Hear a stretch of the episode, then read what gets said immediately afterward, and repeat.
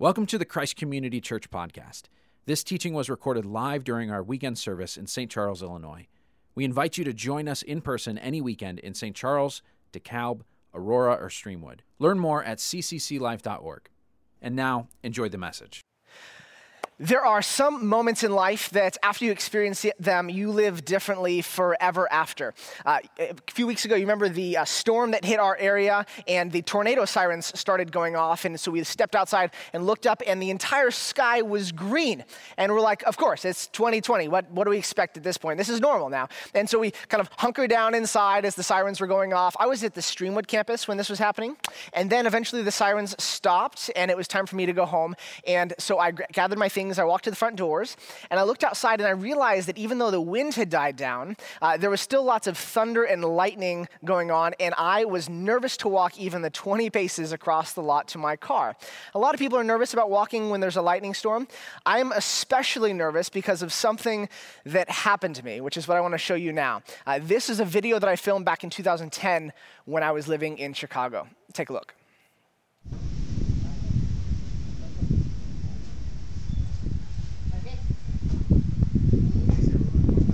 really likes that spot. It's really close.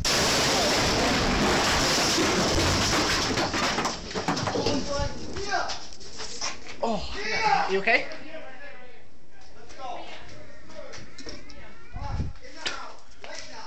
Wow. Our building just got hit, and I got hit in the back with a brick. Whew, we're okay though.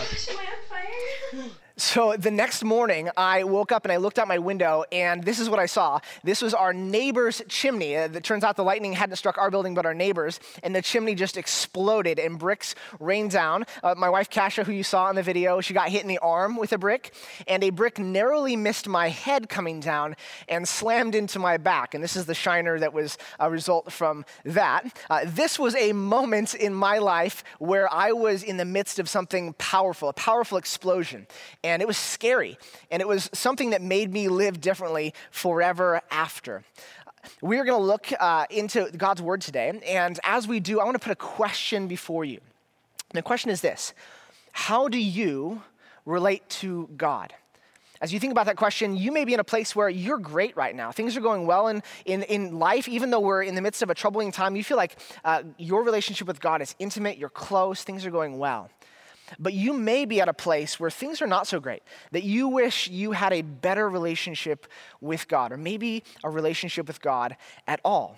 Uh, some of you uh, are going to ask this question and you're not going to have a great answer. But I want to say this is the most important question that you will ever answer in life. It says more about you than anything else. And today we're going to look at a passage in Scripture where there's a moment that impacted the early church. It was a moment that would change the lives of the people in this group forever. But not only would it change their lives, it would actually change history. It would open up an invitation, a door for the rest of the world thereafter to experience God differently. This is an invitation that's open to you today, to have your own Acts chapter 2 moment. Acts chapter 2 is where we're headed today. If you've got a Bible, you can turn there now. Uh, while you're doing that, just to set the scene, uh, when Jesus arrives, uh, in, he's the God in the flesh, we turn a big corner in the big God story. And that's the series that we are in.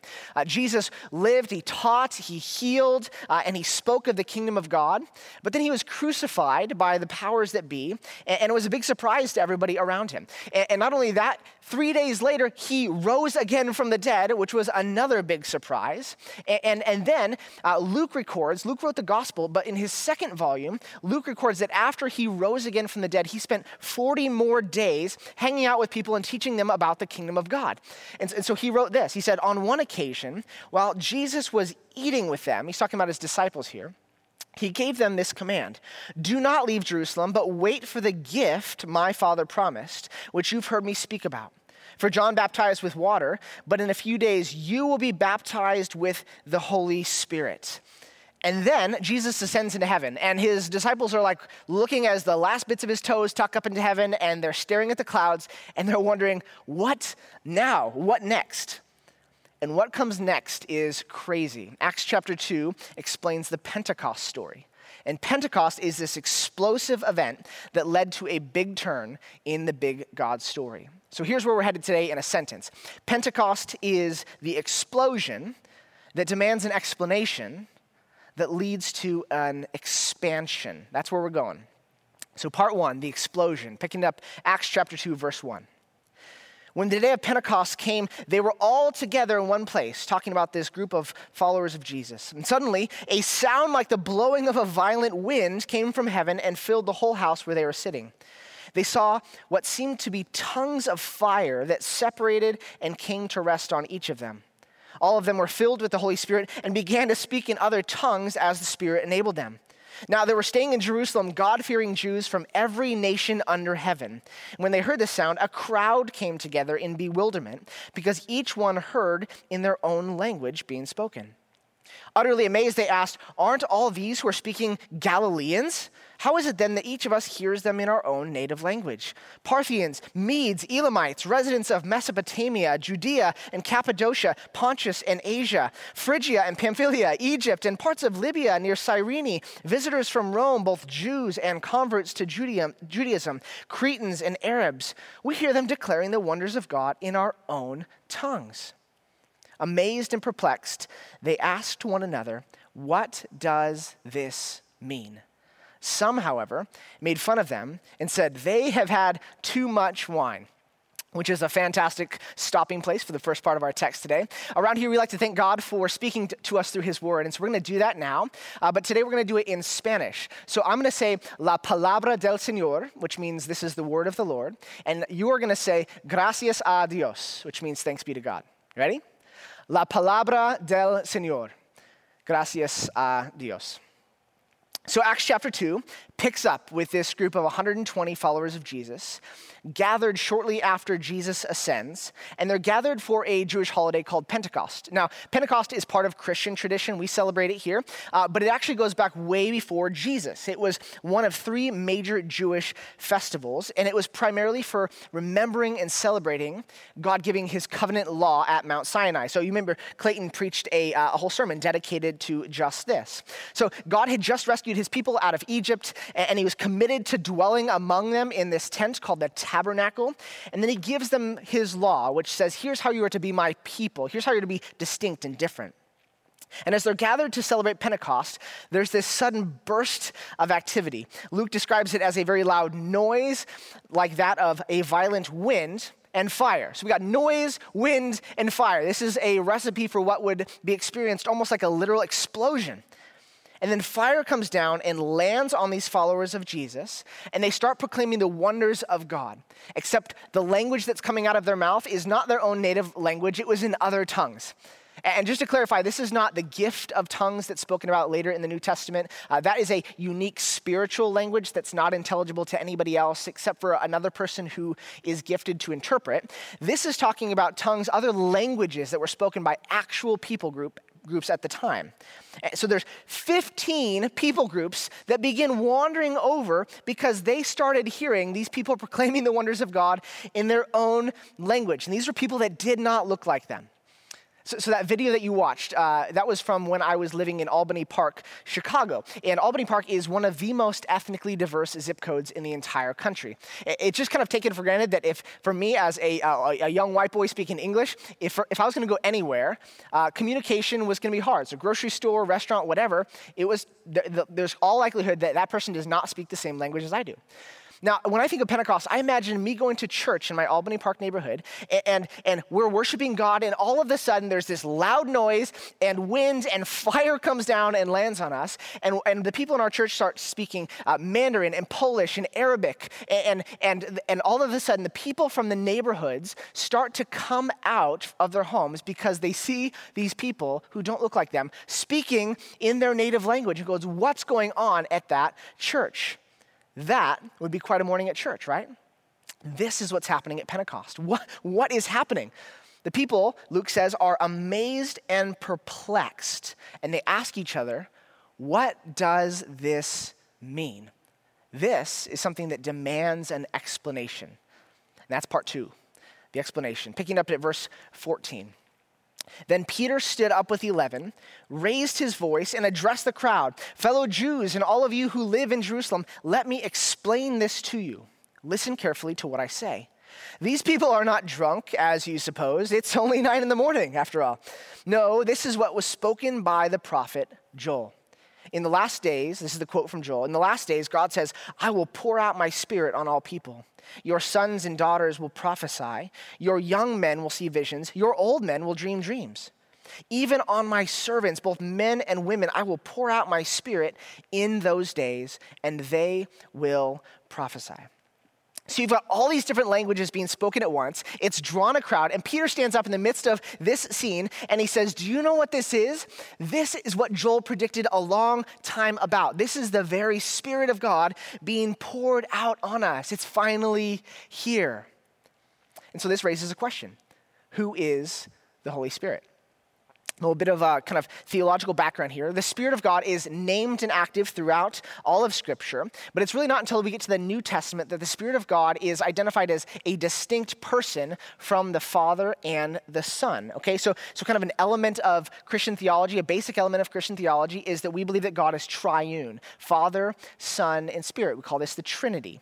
So each of them is one being, but three persons. They are distinct from each other. So the Father is not the Son, the Son is not the Spirit. The Spirit is not the Father, but they are all God. If you are confused, then you are catching on. Uh, this is not something that has an equal analogy in our life. God is unique in this way. So the Spirit, it's really important, is fully God. The Spirit is not a second rate divinity. The Spirit is not an impersonal force. The Spirit is a person who is in eternal fellowship with God the Son and God the Father. And when Jesus left his earthly ministry, he said, I'm leaving, but I'm sending the Spirit. The Spirit is coming. So Peter stands up and he connects what Joel prophesied, what Jesus promised, and what's happening right in front of them. He says, Joel predicted a day when God would pour out his Spirit, his very undiluted presence on all people, on all people. Uh, Acts chapter 2 says, all of them were filled with the Holy Spirit. Now, to understand just how big of a deal it is, all we have to do is ask the question what else did the Spirit fill through most of the Old Testament? And the answer is the temple and specifically one room within the temple called the Holy of Holies. Uh, this was this inner room. It was the only place on earth where God's undiluted presence was to be found. And God's presence is so pure, it's so holy, that, that, that the average person would not survive an encounter with God's presence because we are contaminated by this thing called the, our sin nature. In fact, only one person could enter the Holy of Holies, and even then it was only once a year, and that was the high priest. And that could only happen after a rigorous process of purification. One person, once a year, could experience the direct presence of God. So you see, our sin creates a, a real problem when it comes to experiencing intimacy with our Creator. And now, Luke is making this claim. He's saying, all of the believers there, not in the temple, were filled with the Spirit. So, to understand just how crazy this is, I want you to do a thought experiment with me, okay? I want you to imagine we wake up tomorrow and NASA has released a statement that says, We are offering vacations to the moon for absolutely anybody. Uh, you don't need to go, uh, you don't need to be an astronaut, you don't need to prepare for months and years. You can just go. And as a bonus, there is no spacesuit required. In fact, you can kind of wear whatever you want. Like, we would recommend against Crocs, but I mean, it doesn't really matter what planet you're on. Everybody knows Crocs is a bad idea in general. They say you can just wear whatever you want, whatever you're comfortable in. If we woke up to that announcement tomorrow, what would our thought be? Our thought would be, I don't believe that. That's crazy talk. And the answer is, you know, why is that?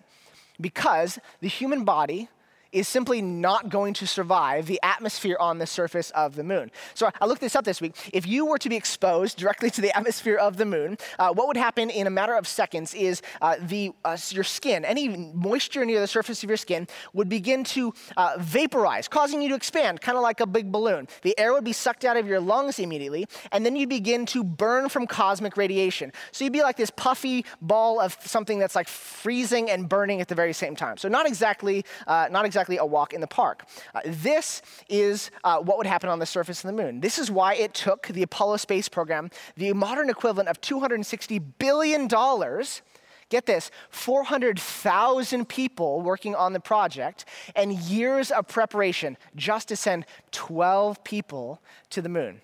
Neil Armstrong's suit, just his suit alone, uh, cost $670,000 in today's dollars. But suppose for a minute that somebody took up NASA on this, this offer, and maybe a bunch of people did. And they went to the moon, and it turns out they are okay, like they survived. What would our next question be? Next question would be how? How is it that this can happen? Like yesterday it couldn't happen, and now it's happening. What changed? This is the magnitude of Pentecost. Exposure to the pure presence of God before was something that was really dangerous. And now it's filling these people. Uh, okay, fine, Joel prophesied that it would happen, but that doesn't make it any easier to believe. Just like a, a, suitless vacation on the moon would be something that would require an explanation, what happened here at Pentecost uh, causes us to naturally wonder what happened to bring about this huge change. Verse 22, Peter picks it up and explains why. And by the way, if you have a hard time with sermons in general, this is a sermon within a sermon, okay? So, so buckle up. Verse 22, Peter says, Fellow Israelites, listen to this. Jesus of Nazareth was a man accredited by God to you by miracles, wonders, and signs, which God did among you through him, as you yourselves know. This man was handed over to you by God's deliberate plan and foreknowledge. And you, with the help of wicked men, put him to death by nailing him to the cross. But God raised him from the dead, freeing him from the agony of death, because it was impossible for death to keep its hold on him. And now Peter's going to quote Psalm 16. He says, David said about him, I saw the Lord before me. Because he is at my right hand, I will not be shaken. Therefore, my heart is glad and my tongue rejoices. But my body will also rest in hope because you will not abandon me to the realm of the dead. You will not let your Holy One see decay. You have made known to me paths of life. You will fill me with joy in your presence. That's the end of Psalm 16, and watch how he connects it to Jesus. Peter says, Fellow Israelites, I can tell you confidently that the patriarch David died and was buried, and his tomb is here to this day. But he was a prophet, and he knew that God had promised him on oath that he would place one of his descendants on his throne. Seeing what was to come, he spoke of the resurrection of the Messiah, that he was not abandoned to the realm of the dead, nor did his body see decay. God has raised this Jesus to life, and we are all witnesses of it. Exalted to the right hand of God, he has received from the Father the promised Holy Spirit and has poured out what you now see and hear. For David did not ascend to heaven, and yet he said, The Lord said to my Lord, Sit at my right hand. He's talking about the throne of God, until I make your enemies a footstool for your feet. And this is Peter's conclusion. He says, Therefore, let all Israel be assured of this God has made this Jesus, whom you crucified, both Lord and Messiah. So Peter takes what's happening here at Pentecost and he connects it to Jesus. He says, This explosion that we all just witnessed, that was the Holy Spirit whom Jesus is pouring out. How is Jesus able to pour out the Holy Spirit? Because he is the king we have been waiting for. So, how does Peter know this? Uh, this is where some important big themes in the big God story begin to come together for those who are witnessing this event. So follow along as, as uh, how Jesus' work maps onto some of these big themes. And each one of these, by the way, has shown up in a sermon right here in this series. So you remember the, the Lamb of God, which God provided and said, if you spread the lamb's blood over your doorposts in Egypt, then you, the angel of death, will pass over and you will go free. Remember that in the Exodus story? Jesus is then introduced as the Lamb of God who takes away the sins of the world and sets captives free. The temple, right? We talked about how in the Old Testament, God took up residence in the Holy of Holies. The gospel writers write that the moment Jesus died, the curtain that separated the Holy of Holies from the rest of the temple was torn in two from top to bottom, meaning God is no longer there. God's presence is no longer confined to a building. God is on the loose, and now he's taking up residence in human hearts. Uh, the law. God gave the law to Moses on, on tablets of stone, but the prophet Jeremiah said, hey, there's going to be one day where those stone tablets uh, with the law on them, which are not able to change human hearts, those will be gone, and th- God will write the law on human hearts themselves. And this is Peter saying, friends, the Holy Spirit is being poured out. The law is written now on our hearts and minds. And Peter brings up David. And why? He says, Hey, remember how David said, my, my body will never see decay? And he basically goes, Guys, here's his tomb. We know David's body is right here. But do you know whose tomb is empty? It's Jesus. When David was speaking, he was speaking about the Messiah that would come, one of his descendants. And Jesus is risen. He is no longer in the ground, he is seated on the throne. Friends, Jesus is the Messiah we have been waiting for. And how far back does Jesus' work go? You remember uh, the Tower of Babel, how people had come together and they had created this monument to try to manipulate the gods. It was an act of pride and arrogance. And, and, and God stops the project. He sends a confusion of language, so people are scattered and everything comes to a grinding halt. But now Peter's saying, God is doing a different work. He's doing a new thing. God is not dividing by language, He's uniting with language. Look around. Babel is coming undone. The Spirit is being poured out on all people. That promise to Abraham that all nations on the earth would be blessed through him, friends, that's coming true. And when we read the beginning of the Bible story, we see how sin enters the picture and it breaks everything. It ruins God's shalom, his peace, right? And as the story moves forward after that, it, it, we get further and further away from Eden. But now Peter's saying this. He goes, Now that Jesus has arrived on the scene, because of his work, we are actually getting closer and closer to Eden restored. Uh, restored. Peter's saying, Jesus is the one we've been waiting for. He is the Messiah. He is the key that is unlocking God's expanding shalom. This is the moment we've been waiting for. This is why Pentecost is such a massive event in the history of the church. As a uh, side note, because I know some of you will need to hear this, uh, look at the gospel story. The gospel story shows us that sometimes God's promises come true through the strangest of circumstances. So before Jesus showed up, there's a stretch of 400 years of silence. God was not speaking at all. And then he breaks into human history. He's born a baby to a teenage girl who's unmarried from a small town in poverty. Uh, Jesus grows up, he, he's a, a, homeless rabbi, has almost nothing to his name, uh, never travels far from home, collects a small kind of ragtag group of followers, and then by 33 years old, he's dead. He, he's put on a cross by evil religious leaders and agents of the state of Rome.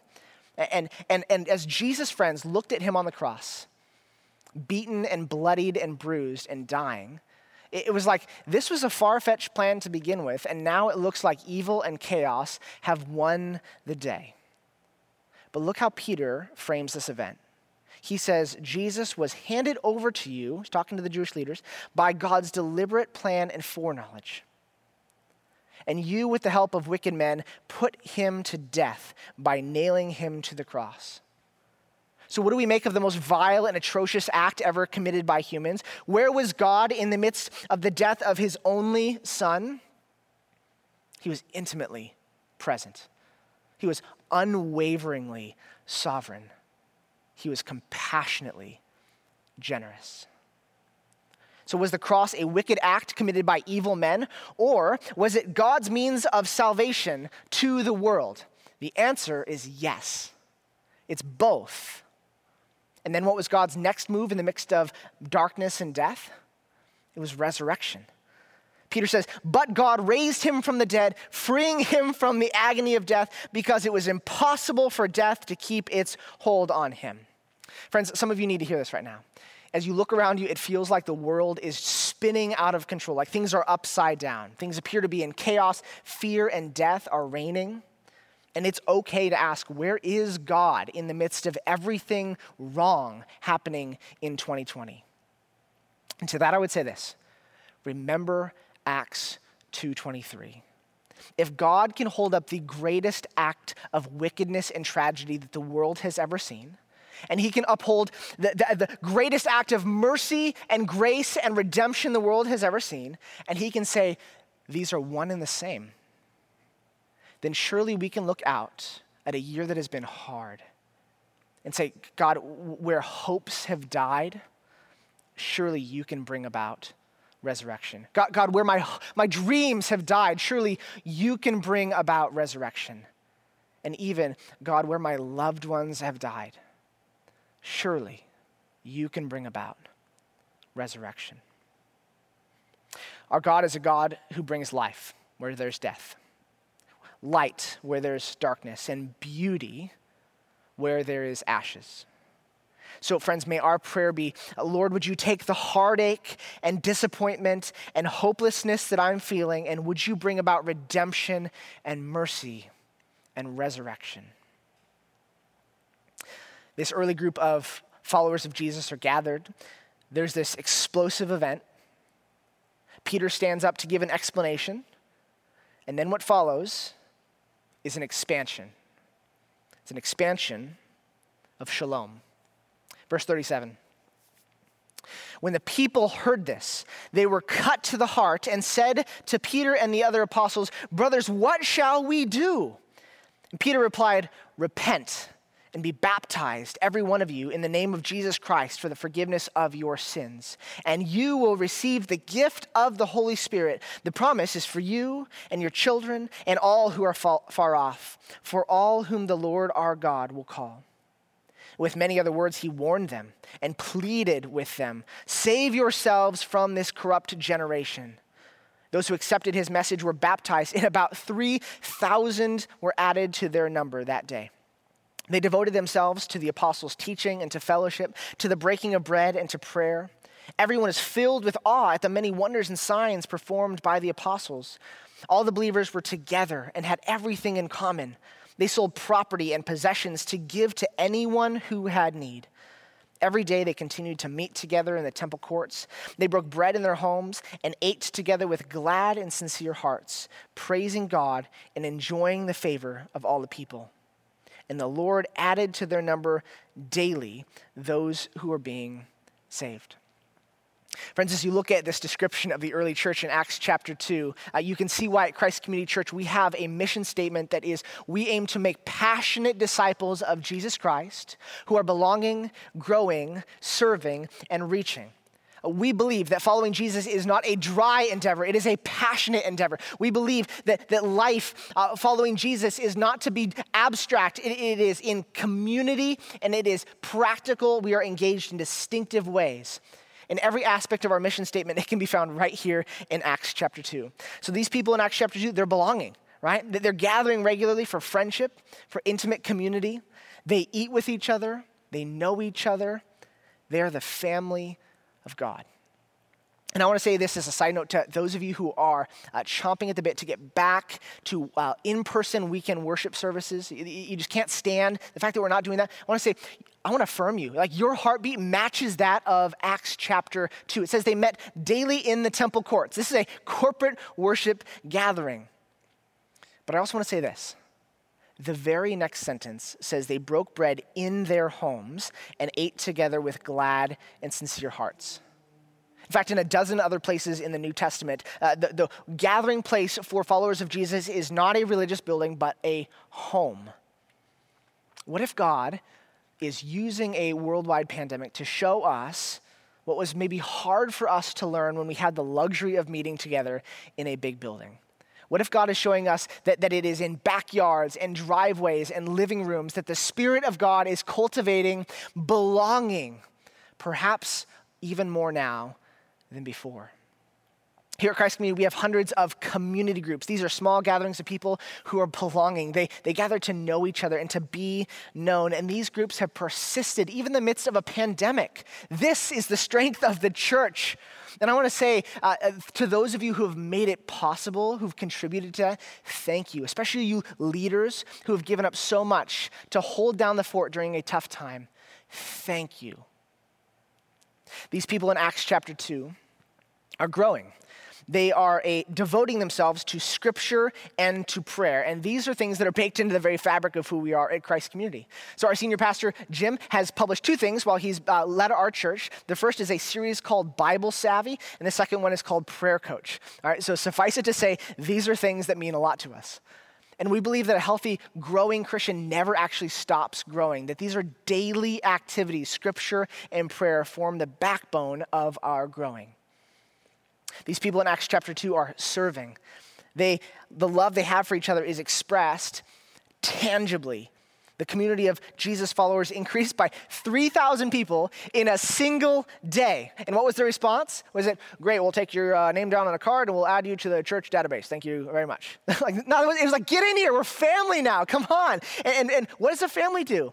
It's exactly what we read. They had everything in common. They sold property and possessions to give to anyone who had need. This is like a you get the shirt off of my back kind of love. And no wonder the early church was so compelling. This was a beautiful counterculture with selfless serving at the center. Now, Christ Community is a church that, where thousands of people, of our own people, have caught this vision. People of all ages, including students, who believe that they are not too young to make a significant impact in the kingdom of God.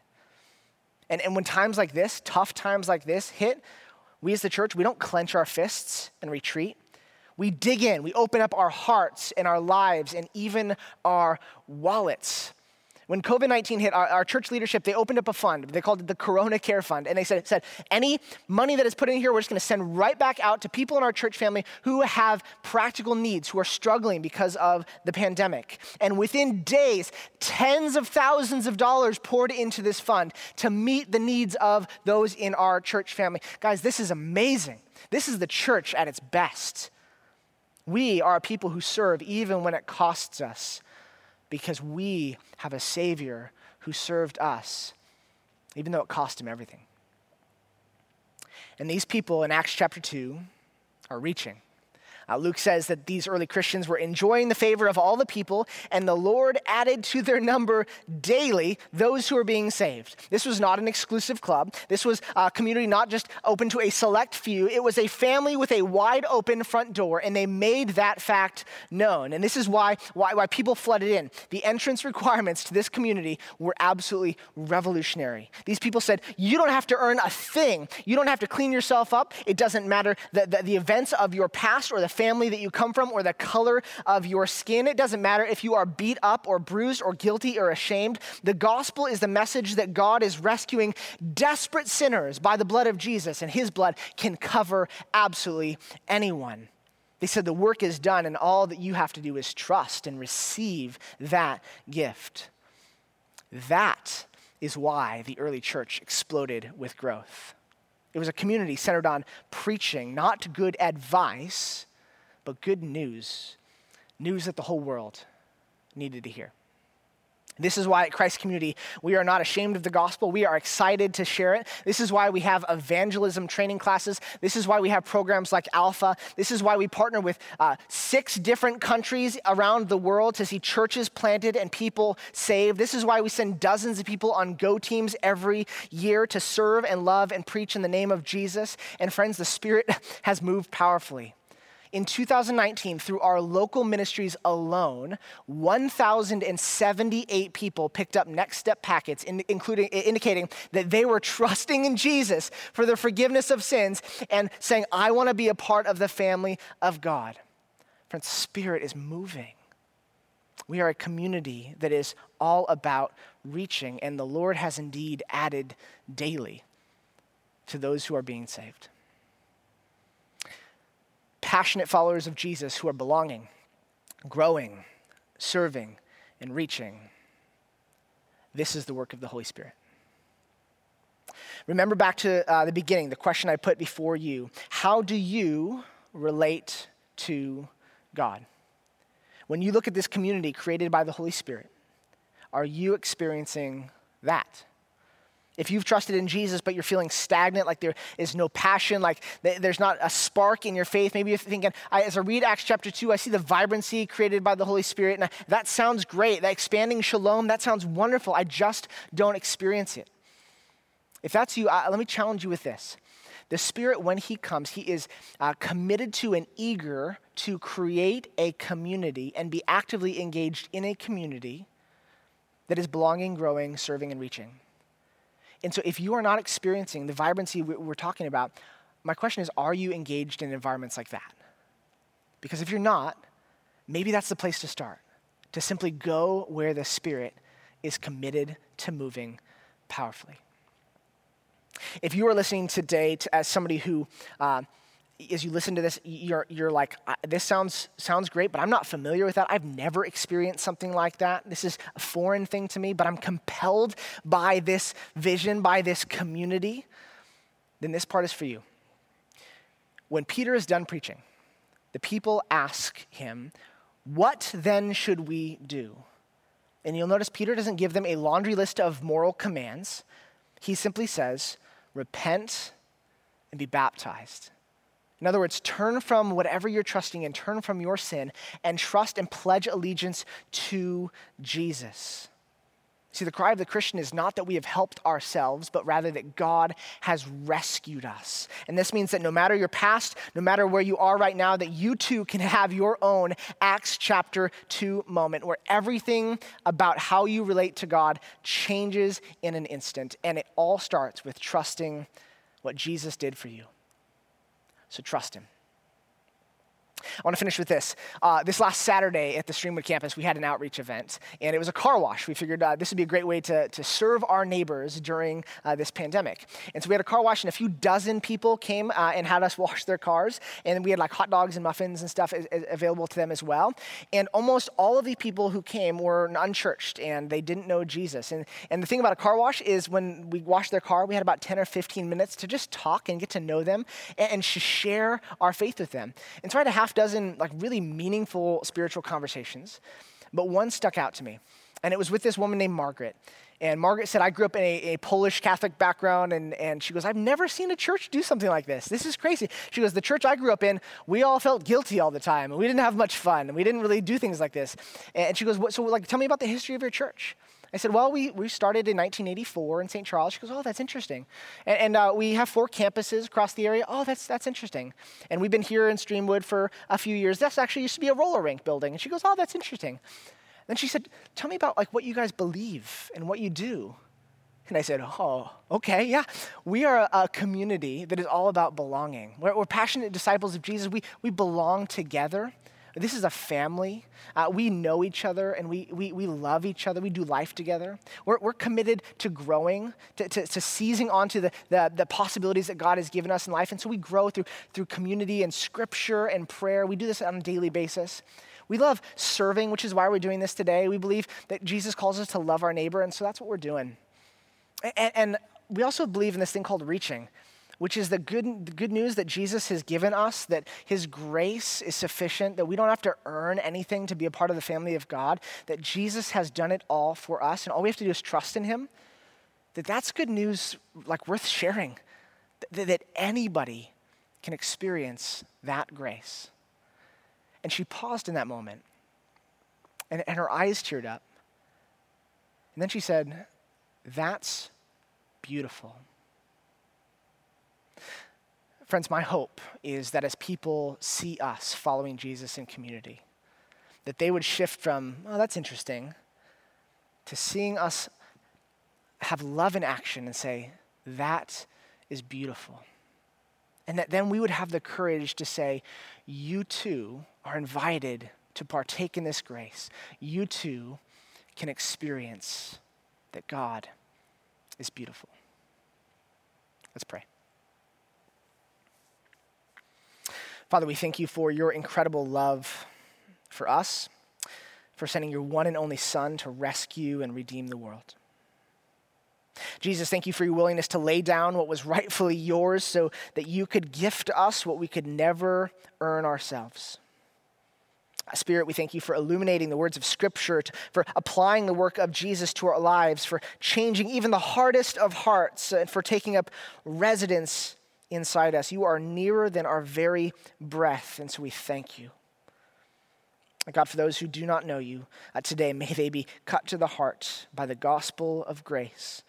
May they repent and trust in you so that they too can experience your beauty in the family that you've created in Jesus, in whose name we pray. Amen.